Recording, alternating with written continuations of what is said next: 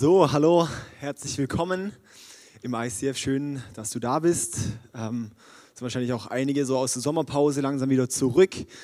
Ähm, ich möchte einfach noch kurz so, so einführen in äh, die Thematik, wo wir gerade drin sind. Ähm, oder wenn du die Information auch nicht mitgekriegt hast, da wir jetzt gerade in Sommerferien ja sind und es wurde jetzt zwar jede Woche kommuniziert, aber wenn du im Urlaub warst, für den Fall, ähm, und zwar hat Krigo, unser Seniorpastor von Schaffhausen Singen, hat sich entschieden, auf Ende Jahr die, seinen, äh, sein Amt niederzulegen und ähm, hat somit jetzt für Schaffhausen, ist jetzt ein Nachfolger ähm, gefunden worden. Und in Singen ist es so, dass ähm, das Finanzamt auch noch genau in derselben Situation ähm, dann gesagt hat, ähm, wir müssen unabhängig werden von Schaffhausen wegen der Gemeinnützigkeit des Vereins. Und äh, somit kamen so diese zwei Situationen zusammen. Das heißt, wir müssen uns vom Finanzamt trennen und Krigo geht. Und ähm, somit werden äh, meine Frau und ich ähm, werden ab 2015 äh, dann äh, hier die Seniorleitung bekommen und unter der Leitung dann oder unter dem Coaching von ICF Karlsruhe.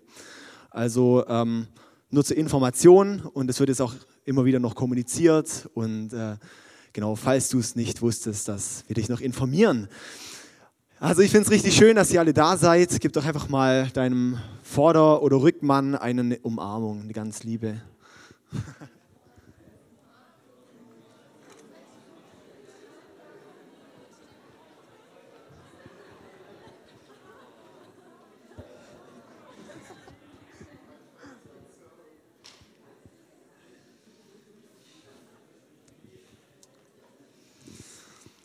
Ja, also, ich finde es richtig schön, dass wir hier zusammen sind. Für mich ist diese Kirche einfach auch so eine Familie, die wachsen darf, wo einfach so vieles Neues auch ansteht. Und ich bin riesig gespannt und ich, ich glaube daran, dass Gott noch mit uns einen Plan fährt, dass Gott mit uns einen Weg gehen wird. Und ähm, ja, lass uns dort auch dran festhalten. Und es passt auch sehr zur Serie ähm, Lieber Gott, was soll ich tun? Beziehungsweise Lieber Gott, was willst du? Und heute zum Thema Gott, was soll ich tun?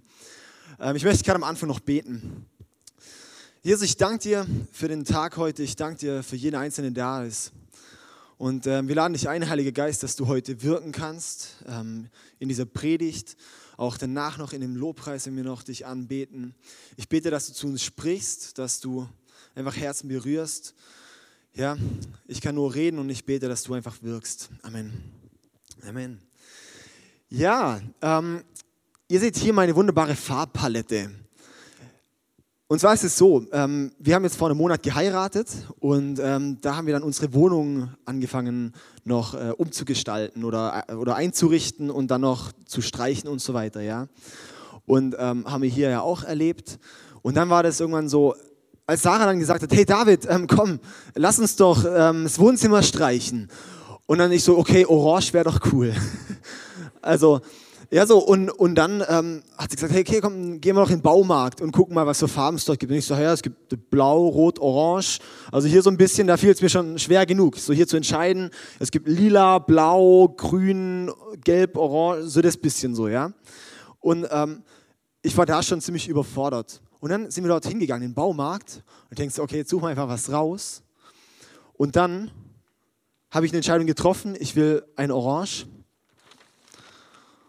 dann komme ich da an und sehe, dass es so, das sind die Paletten da aus dem Bauhaus. Und ich so, ey, wollen die mich verarschen? ja, also das ist einfach mal, keine Ahnung, wie viel das sind. Das sind unendlich viele.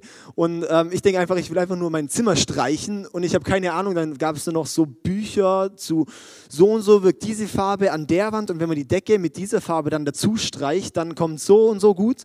Und das ist ja echt unglaublich. Und ich stand einfach da und war erstmal wie so... Äh, total äh, perplex, da ich nicht wusste, was ich da machen soll. Und äh, dann haben wir uns, ja, standen wir vor dieser Problematik eben, ja, und haben uns dann entschieden zu streichen, ähm, eine Farbe rauszusuchen. Das war, ich, ich habe keine Ahnung, welche das war. Eine von denen, es sieht alles ähnlich aus, so ein bisschen dunkler, ein bisschen heller. So im Zimmer macht man das Licht noch an und dann ist auch gut, genau. Ja. Jawohl. Ähm, und im Leben ist doch auch ein bisschen so, oder? Da stehen wir vor einer Entscheidung. Gott, ich möchte deinen Willen tun. Und dann frage ich mich, ja, dann, dann, dann sage ich, okay, Gott, meine erste Entscheidung ist, ich möchte deinen Willen tun. Ich entscheide mich für, für Orange. Ich möchte deinen Willen tun. Und dann mit diesem Punkt, dann stehen wir dort und sagen, okay, und jetzt will ich deinen Willen tun, aber dann gibt es dort, indem ich mich entschieden habe, deinen Willen zu tun, wieder so viele Optionen, deinen Willen zu tun. Und da, da, also, da kommt man sich doch manchmal wirklich überfordert vor, oder? Wenn man eine Entscheidung getroffen hat, oder je größer die Auswahl auch ist, umso schwieriger wird es dann auch. Und ähm, ja, dann, dann zum Beispiel sagt man, hey, ich, ähm, ich möchte entscheiden, ich möchte Gott deinen Willen tun, ja, aber ich möchte, zum Beispiel bei mir war es, ähm, ich habe mich dann ja, entschieden so, ich möchte in dem Beruf, wo ich gehe, möchte ich deinen Willen tun, Gott. Und dann habe ich äh, so äh, überlegt, so zwischen ähm, ähm, Lehramt, ähm, soziale Arbeit und Theologie. Und das waren so meine, meine Gedanken, meine Auswahl ein bisschen. Und ähm, ja, dann hatte ich irgendwie mit der Zeit dann so einen, so einen Frieden über Theologie, dass es das sein soll, auch wenn alle gesagt haben, mach doch erstmal einen gescheiten Beruf und dann ähm, sowas. Aber irgendwie, ich habe so innerlich so gedacht, doch, das ist jetzt der richtige Weg. Ich möchte damit nicht sagen, dass immer Pastor sein oder Missionar sein das Einzige ist, wo man Gottes Wille leben kann. Das war in meinem Fall vielleicht so jetzt, ja.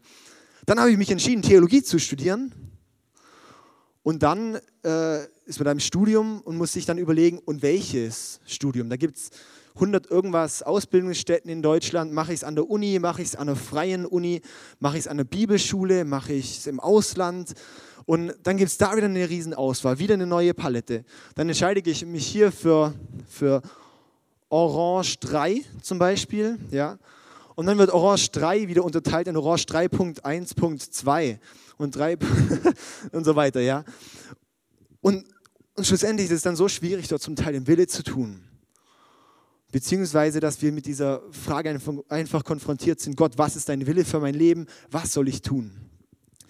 Und zu der ähm, Frage haben wir heute eine Bibelstelle. Ähm, kann gerade jeder mal seine Bibel rausholen, weil Bibel ist immer was Gutes. Ähm, auch eine E-Bibel geht so. Ich möchte einfach ermutigen, eine Bibel mitzunehmen, auch wenn man nur ein paar Verse liest. Aber schlussendlich ist es cool, wenn man so seine Bibel hat. Und dann ähm, liest man dort in, im Gottesdienst, in der Predigt, so einen Vers mit. Oder zwei Verse oder drei Verse oder so, ja. Und dann ähm, gucken wir irgendwann zu Hause vielleicht mal wieder rein. Und dann fällt einem auf, ah, auf der Seite, dort, da habe ich doch mal was, was äh, eine Predigt gehört ah ja, stimmt, da wurde das gesagt. Und da erinnert man sich dann wieder mehr. Also möchte da einfach ermutigen, einfach die Bibel mitzunehmen, auch wenn du denkst, es ist völlig unnötig, aber das lohnt sich. Ähm, einfach so kurze, kurze Side-Teaching noch, genau. Ähm, können wir, kann man die Bibel aufschlagen auf, ähm, im Matthäusevangelium.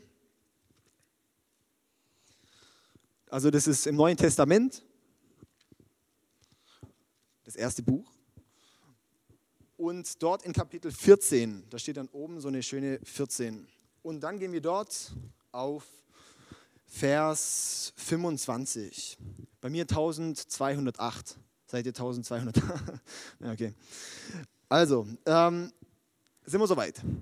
Ja? Okay, sehr gut. Wir haben es auch hinten auf der Leinwand. Gegen 3 Uhr morgens kam Jesus über das Wasser zu ihnen, also zu seinen Jüngern. Als ihn die Jünger sahen, schrien sie entsetzt auf, denn sie hielten ihn für einen Geist. Doch Jesus sprach sie sogleich an. Es ist gut, sagte er, ich bin es, habt keine Angst. Da rief Petrus zu ihm, Herr, wenn du es wirklich bist, dann befiehl mir, auf dem Wasser zu dir zu kommen. Dann komm, sagte Jesus. Und Petrus stieg aus dem Boot und ging über das Wasser Jesus entgegen. Als er sich aber umsah und die hohen Wellen erblickte, bekam er Angst und begann zu versinken. Herr, rette mich, schrie er. Sofort steckte, streckte Jesus ihm die Hand hin und hielt ihn fest. Du hast nicht viel Glauben, sagte Jesus. Warum hast du gezweifelt? Als sie schließlich zurück ins Boot stiegen, legte sich der Wind. Da beteten ihn die Jünger an. Du bist wirklich der Sohn Gottes, riefen sie.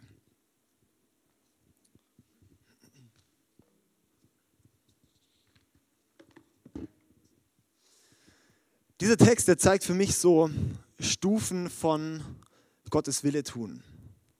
Petrus ist zwar da, zum einen hat er es getan, auf der anderen Seite ist er gescheitert, aber das ist dann noch der spannende Punkt, an dem wir nachher kommen.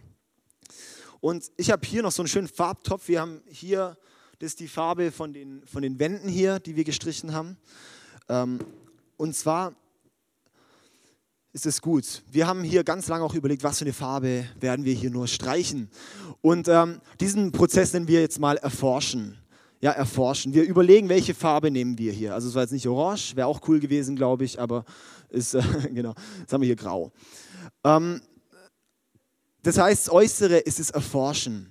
Und wenn wir hier jetzt mal bei Petrus gucken, Petrus, er wollte rausfinden, was, was Jesus von ihm will. Er hat hier gesagt, so in Vers ähm, 28, Herr, wenn du es wirklich bist, befiehl mir, auf dem Wasser zu dir zu kommen. Es war so, hey, wenn du es wirklich bist, wenn du es wenn bist, dann, dann befiehl mir, auf dem Wasser herzukommen. Er hat sich, er hat so wie, wie mit gerungen, er hat sich mit auseinandergesetzt. Ist es Jesus, ist es ein, ein, Geist oder was auch immer so, ja? Und, und das ist so das, das, das Spannende an dem Ganzen, dass man sich auf so einen Erforschungsprozess eigentlich begeben muss. Ja, wenn man sich nicht sicher ist, dann studiert man. Wenn ich mir nicht sicher bin, welches Zimmer, welche Farbe ich streichen will, dann studiere ich die Farbe Orange und setze mich mit auseinander. Ah ja, okay, diese Farbe kommt so und so gut an dieser Wand und dann kann ich mich irgendwann auch entscheiden. Aber es ist ganz wichtig, so diesen Forschungsprozess zu machen und auch im Glauben auf diesen Forschungsprozess. Das bedeutet, auch in die Kirche zu gehen. In der Kirche, dort höre ich jede Woche was über Gott. Dort habe ich eine Begegnung mit Gott, wo mir Sachen eingegeben werden können durch eine Predigt. Vielleicht redet heute die Predigt zu dir und wo du dann sagst, ja, dieses, ich war hier jetzt wochenlang, ich war hier monatelang und dieser eine Sonntag, diese eine Predigt, ich habe so viel da jetzt gehört und heute kann ich eine Entscheidung für diesen Punkt treffen. Und dann ist es genau das, dieser Erforschungsprozess oder eine Small Group, dass man dorthin geht und, und anfängt zu lernen, dass du Bücher liest, dass du die Bibel liest. Die Bibel ist extrem gut so zum Gottes Willen erforschen, zum rausfinden, was ist das, was auch, was auch Gott so auf dem Herz liegt für unser Leben. Und das so auf jeden Fall, das dürfen wir wissen. Gott möchte uns die Ohren öffnen. Gott möchte dir die Ohren öffnen, Gott möchte auch mir die Ohren öffnen. Wenn wir sagen, Gott, ich möchte deinen Willen rausfinden, sagt Gott, und ich will ihn dir auch offenbaren. Aber häufig ist der Prozess das Wichtigste. Der Prozess, dieser Erforschungsprozess ist der wichtigste, wie wir dann, ja, um Gottes Willen dann wirklich zu tun. Dass Gott sagt, angenommen, als, als Beispiel zum Beispiel mit dem, Thema, mit dem Thema Finanzen umzugehen, dass es nicht darum geht, diesen Zehnten zu geben. Darum geht es nicht. Es geht Gott darum, diesen Prozess dorthin zu begreifen, was ist das Herz Gottes hinter dem Ganzen. Und dann zu, wie als, als Schritt, hey Gott, ich habe in diesem Prozess so viel gelernt, über dir zu vertrauen und mein, mein, mein Vertrauen auf dich zu setzen und das Herz hinter, hinter deinem sozusagen zu, zu verstehen, dass ich jetzt sage und ich möchte dir meinen ersten Teil geben. Und so ist es in vielen Bereichen, dass, es, dass der Prozess eigentlich das ist, was so wertvoll ist, dass wir dann eine Entscheidung treffen können. Und es ist auch das, so länger wir auch an Gottes Herz drin sind, solange wir, so länger wir, umso länger wir hier die Bibel studieren, je mehr wir lesen, je mehr wir über Gott erfahren, über Jesus erfahren, über, über die Bibel, über wie Gott tickt, über Gottes Charakter erfahren, desto mehr werden wir auch sein Herz spüren. Das heißt, je näher wir an seinem Herz dran sind, desto mehr werden wir seinen Willen tun können. Und dann haben wir hier den zweiten Punkt. Tun. So Krigus sagt immer, es gibt nichts Gutes, außer man tut es, deshalb stehle ich in dem nicht und zitiere das nicht nochmal. Ähm, da kommen wir jetzt hier zum Vers 29. Dann komm, sagte Jesus. Und Petrus stieg dann aus dem Boot und ging über das Wasser Jesus entgegen. Er hat dann einen Schritt getan. Und hier das Geniale ist zu sehen, und Jesus ruft dich. Jesus ruft dich. Wenn du da stehst und fragst, hey, was ist eigentlich Gottes Wille in meinem Leben, dann sagt Jesus, zu, er ruft dich. Wir fragen uns so häufig, Mann, was, was soll ich in meinem Leben tun? Und vielleicht ist das auch einfach was Wichtiges zu wissen. Gott hat ein Anliegen mit dir persönlich in deiner Situation, wo du bist. Er möchte dich rufen. Er möchte, dass du wirklich sein, in seinem Willen lebst, dass du mit ihm lebst. Dass er hat einen Auftrag für dich, er hat eine Berufung für dich, für jeden Einzelnen. Und wie ich vorhin schon gesagt habe, das ist so eine komische Illusion, die man häufig hat, dass man um wirklich Gottes Willen zu leben, Pastor wird oder, oder Missionar oder sowas. Das ist so, das finde ich eigentlich eine schlimme Vorstellung, sonst gäbe es ja nur Pastoren, was wäre denn da los, oder? Also ich meine, ja, und weil jeder eine besondere Begabung hat, jeder hat besonderen Platz in seinem Leben. Und ich finde es so schön zu sehen, auch gerade zum Beispiel meine, meine, meine Frau, ähm, sie ist für mich so ein Vorbild an ihrem, an ihrem Platz, wo sie ist, ihren Glauben zu leben, dass sie im Studium ähm, dort einfach wie Zeugnis sein kann, dass sie dort im ganzen Lernen, im Zusammensein mit den Leuten, dass sie dort Gottes Wille lebt, indem sie einfach Menschen dort liebt, indem sie Leute dort begegnet, indem sie für sie da ist, indem sie ihnen eine Begegnung mit Jesus schenkt. Und das kann man in jedem Beruf, in jedem Ort, wo man ist, in jedem Fußballverein, in jedem Musikverein. Und Gott hat einen Ruf. Gott ruft dich. Gott sagt, hey, steig aus dem Boot, dann komm. Jesus sagt, komm. Das bedeutet, wir müssen aktiv werden, tun. Das, ja, es bringt nichts, wenn wir nur erforschen, wenn wir nur am Erforschen bleiben. Wenn ich jetzt weiß, hier was für äh, Farbakzente und sowas da kommt, ich muss anfangen zu tun. Ja, das Zimmer verändert sich erst, wenn ich den Pinsel nehme und anfange zu streichen. Und so ist es auch im Leben. Und ich, ich glaube, dass viele Christen eigentlich viel zu überqualifiziert sind für das, was sie eigentlich leben. Also sie haben wie zu viel Wissen über den Glauben, als dass sie leben. Also wir sind, glaube ich, extrem überqualifiziert. Wir hören jeden Sonntag eine Predigt. Wir, einige sind wahrscheinlich auch schon als, als Christen aufgewachsen, haben von der Kinderstunde an, haben sie Bibelgeschichten gehört, wissen ähm, so den Herzschlag Gottes da ein bisschen. Aber die Frage ist so, das eben am, am Tun. Wie, wie tun wir dann auch wirklich was?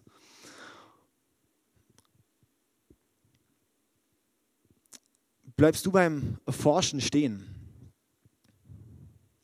Bleibst du stehen am, ja, ich komme in die Kirche und höre es mir an und finde es cool? Bist du am nur so, ja, so ein bisschen an der Oberfläche kratzen und Wissen aneignen und gucken, hier, oh, was, was, was gibt es da noch? Oder ich finde es schön, dahin zu gehen. Kommst du so auch in die Kirche? Oder sagst du, ja, ich, ich, ich möchte erforschen, um dann wirklich auch zu wachsen? Und das ganz Wichtige ist hier, dieser krasse Schritt, wie Petrus, ja, Jesus hat ihn gerufen und er sagt, und er steigt dann tatsächlich aus diesem Boot raus, wenn wir uns das mal vorstellen. Und er geht tatsächlich den Schritt, was für eine Überwindung das sein muss. Nicht nur beim Suchen stehen bleiben, sondern auch wirklich zum Tun zu kommen.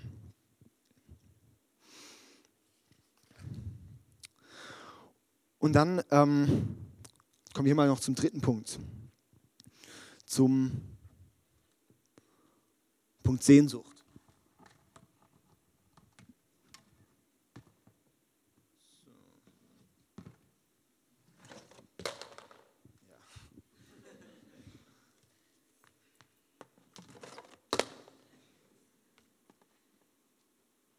Ja, so. Okay. Ich möchte gerade mal die Verse noch lesen, ab Vers 30 dort. Als er sich aber umsah, als Petrus dann draußen auf dem Wasser war und die hohen Wellen erblickte, da bekam er Angst zu versinken.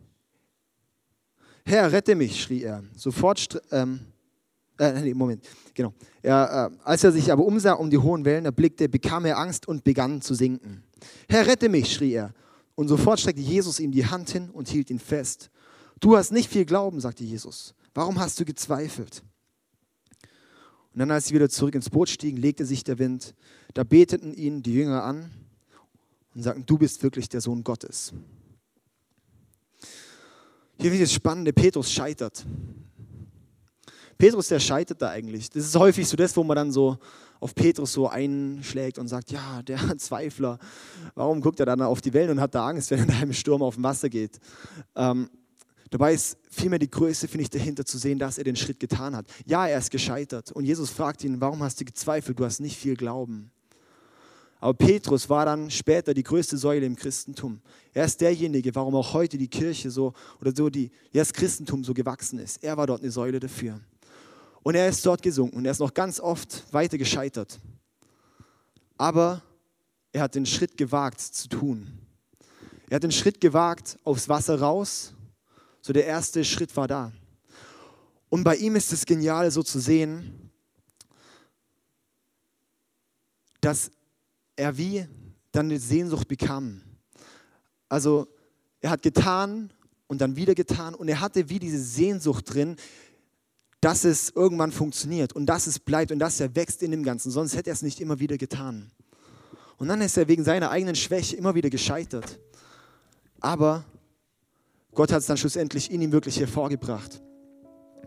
Und ich finde es so ermutigend auch, dass wir nicht sofort die Superchristen sein müssen. Dass wir nicht gleich diejenigen sein müssen, wo alles komplett perfekt läuft. Sondern dass wir, dass wir, dass in erster Linie darauf ankommt, mal den ersten Schritt zu tun und dann zu scheitern. Und dann zu tun und dann zu scheitern. Und dann zu tun und zu scheitern. Und dann irgendwann wird man einen Schritt, ja, wird man immer einen Schritt mehr machen können.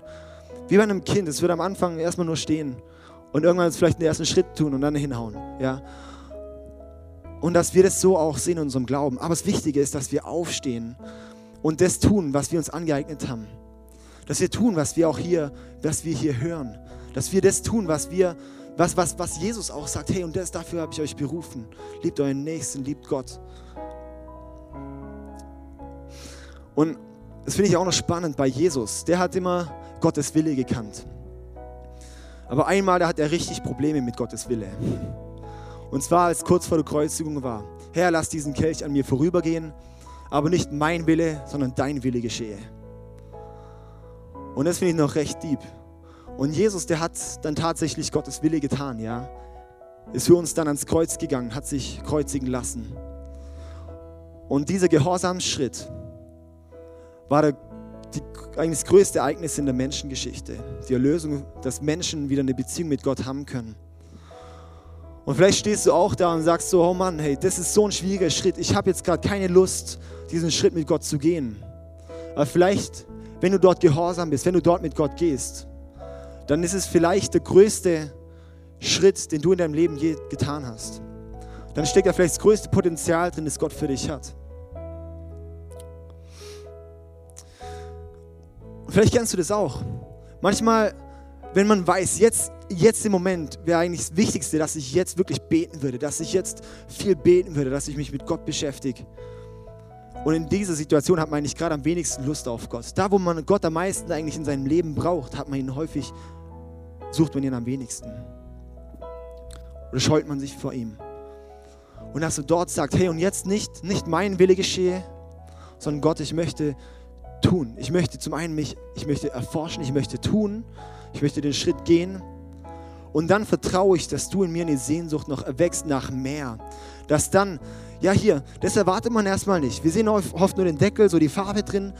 Und dann, wenn wir dann wirklich mal tun, dann entsteht eine Sehnsucht nach mehr. Dann entsteht so diese Dynamik, dass ich, dass ich mehr will. Dass wenn, bei mir ist zum Beispiel so, ich hatte jetzt, jetzt länger nicht so Lust zum Bibellesen. Dann habe ich mir jetzt nochmal eine neue Bibel geholt, das hilft auch manchmal noch dazu. Und habe angefangen, wieder Bibel zu lesen. Und auch der Text von heute ist auch jetzt da so mir da gekommen, ja. Und, und plötzlich habe ich wieder, ich habe mich wie am Anfang überwunden, Bibel wieder anfangen zu lesen. Sorry, ganz schlechtes Zeugnis als Pastor, aber das ist halt so, ich bin auch ein Mensch, ja. Und dann habe ich jetzt wieder so Bock auf Bibel lesen. Ich würde am liebsten den ganzen Morgen nur noch Bibel lesen. Und dann streiche ich an und dann reißen erst langsam die Seiten raus, weil sie so dünn werden. Ja, so. Und, und es ist einfach so krass, wie Gott eine neue Sehnsucht erwecken kann, wenn wir manchmal den ersten gehorsamen Schritt tun. Wenn ich den ersten Schritt gehe, wo ich höre, wo ich so das Flüstern höre, so, wo Jesus sagt, ja komm. Und Jesus, bist du es wirklich? Ja, komm. Und dass ich diesen Schritt dann wirklich gehe. Und ich bin mir sicher, dass Gott uns dort eine neue Sehnsucht schenken wird. Dass Gott uns, dass Gott dir, wenn du einen nächsten Schritt gehst, wo du merkst, das ist jetzt dran mit Gott, wo du denkst, das, das, du hast es ein bisschen erforscht, du spürst es so innerlich, aber es geht mir vielleicht ein bisschen gegen den Strich und dann wirklich dann zu gehen im Vertrauen auf Gott und dann wird mehr kommen. Einen Schritt nach dem anderen. Ich will nur kurz eine kurze Geschichte erzählen und zwar ähm, von einem guten Freund von mir oder von uns. Ähm, das war für mich die Jesus-ähnlichste Person, die ich bisher gekannt habe. Ähm, der kam vom Gebetshaus aus Kansas City, kam der nach Heidelberg und hat dort das Gebetshaus mit aufgebaut. Kam vor einem Jahr her und der ist letzte Woche gestorben. auf eine ganz unerklärbare Art und Weise. Und ähm, für mich war das erstmal so ein krasser Moment. Krass, der ist gestorben. Für mich so einer der größten Männer Gottes, die ich persönlich kenne. Warum stirbt er mit 33? Ja? Und ähm, dann hatte ich aber kurz drauf, kam so ein extremer Frieden in mich rein. So ein, hey, irgendwie, das, das ist irgendwo von, von, von Gott gesegnet, die ganze Situation drumherum. Und da hatte ich noch nicht gewusst, wie sein Umfeld reagiert. Und ähm, das ist einfach krass, er ist 100% für Gott gegangen. Ich habe noch keinen Mensch erlebt, der so, so 100% mit Gott gegangen ist. Jedes Wort, das aus seinem Mund kam, war irgendwie was, das ist einem sofort ins Herz gerutscht. Jedes Wort, das er, das er so gebracht hat, jeder, jeder Blick, das war so, boah krass, da guckt gerade Jesus durch einen durch. Ein bisschen so dieses Gefühl war, das war unglaublich.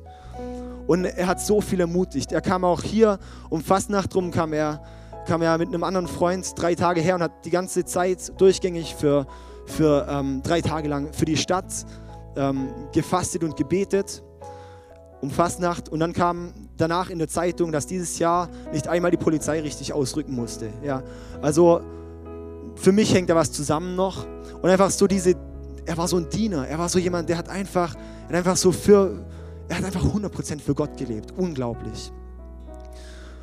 Und deshalb habe ich auch so einen Frieden drüber, dass er jetzt gegangen ist und an einem besseren Ort ist. Er ist jetzt bei Gott, aber so er hat so viel hinterlassen. Er hat so viel Motivation hinterlassen. Wir waren gestern in Heidelberg bei einer Hochzeit und dort haben wir die ganzen Freunde ähm, da auch noch getroffen und waren auch unter der Woche jetzt noch Leute hier ähm, uns besuchen, gerade der Gebetshausleiter von dort und hat gesagt, es ist unglaublich, was das dort für eine Dynamik ausgelöst hat.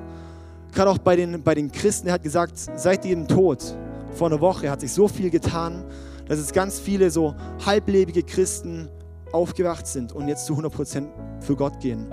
Das war unglaublich. Das war genau das, was wir persönlich auch erlebt hatten. Es war für uns so ein, dieser Tod war so ein, oh, ein Schock auf der einen Seite, aber so eine Motivation, hey, und ich, ich möchte einfach 100% für Gott gehen, zu sehen, was er hinterlassen hat. Zu sehen, dass er so viele Menschen so positiv geprägt hat, dass jeden Schritt, den er gegangen ist, jedes Wort, das er gesagt hat, war irgendwas, das Gott verherrlicht hat. Irgendwas, das Gott groß gemacht hat, das er näher zu Gott gebracht hat. Und es hat mich ermutigt, dass ich viel mehr so werden will. Dass ich viel mehr so diesen, dieses Bedürfnis habe, Gott näher zu kommen. Dass jeder Schritt, den ich gehe, dass jedes Wort, das ich sage, Gott dienlich wird. Und das ist ein Prozess und ich werde da ständig wieder fallen. Das war für mich so eine Motivation. Und ich möchte dich auch einladen, einfach da mal drüber Gedanken zu machen. Möchte ich auch den nächsten Schritt gehen mit Gott? Bin ich bereit dazu, voll für Gott zu gehen? Bin ich bereit dazu?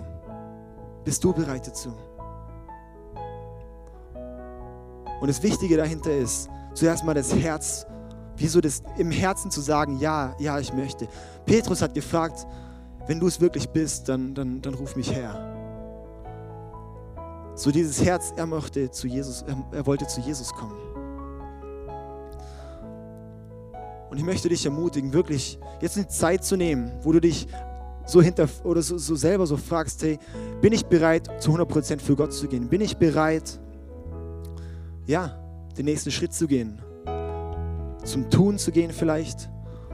Und dass Gott dann dort eine neue Sehnsucht gibt. Und dann kommt der nächste Schritt. Dann kommt der nächste Schritt. Dann fängt es wieder an zu erforschen. Dann kommt wieder ein Tun.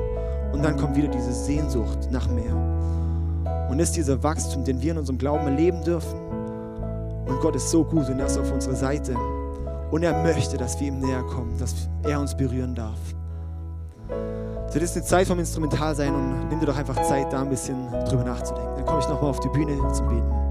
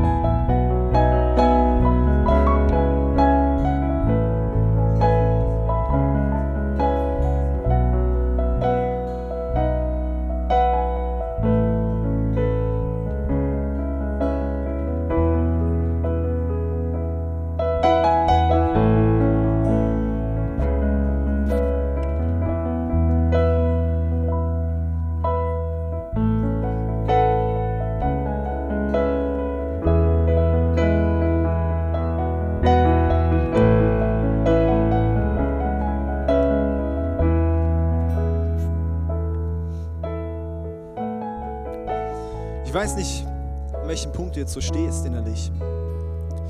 Ich möchte jetzt einfach auch die Möglichkeit geben. Ich, ich halte viel davon, immer wieder wie Gott zu sein persönliches Commitment zu geben. Und ich nutze da auch einfach gern die Zeit, wenn ich in der Kirche bin, dieses Gott neu zu geben. Und ich möchte dich einladen, wenn du entweder zum ersten Mal sagst, hey Gott, und ich möchte für dich gehen, dass du das Gott heute sagst. Und auch wenn du sagst, hey Gott, ich möchte heute mich neu entscheiden, nochmal den nächsten Schritt mit dir zu gehen, dass ich ja, nochmal einen Schritt weiter gehe, dass ich mich jetzt traue, dass ich jetzt das wage, den Schritt aufs Wasser. Und ähm, lass uns doch da, kann man alle zusammen aufstehen.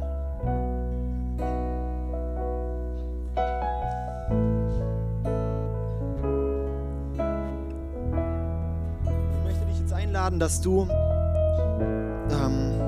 jetzt mir ja, so mitbetest, nachbetest wenn du sagst, das, das möchte ich. Jesus, hier stehe ich. Und ich möchte heute den nächsten Schritt mit dir gehen. Ich möchte dich neu in mein Leben einladen.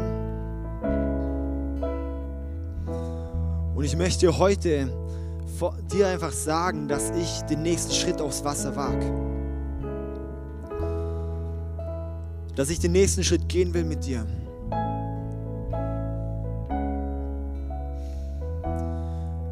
Ich bete, dass du mir auch eine neue Sehnsucht schenkst, indem ich jetzt diesen Schritt gehe. Ich bete, dass du wie auch mir zeigst, dass es, dass es der Schritt war, den ich habe gehen sollen. Und ich bete, dass du diesen Schritt segnest. Ich bete, dass du mir neu begegnest, in einer neuen Dimension, auf einer neuen Stufe auch wieder ich bete, dass, dass du mir einfach ja, mich berührst. Dass du mir hilfst, auch wieder den nächsten Schritt zu gehen. Dass ich mich neu auf dich fokussieren kann. Und bitte führ mich in dem Ganzen. Ich möchte einfach von dir geführt werden.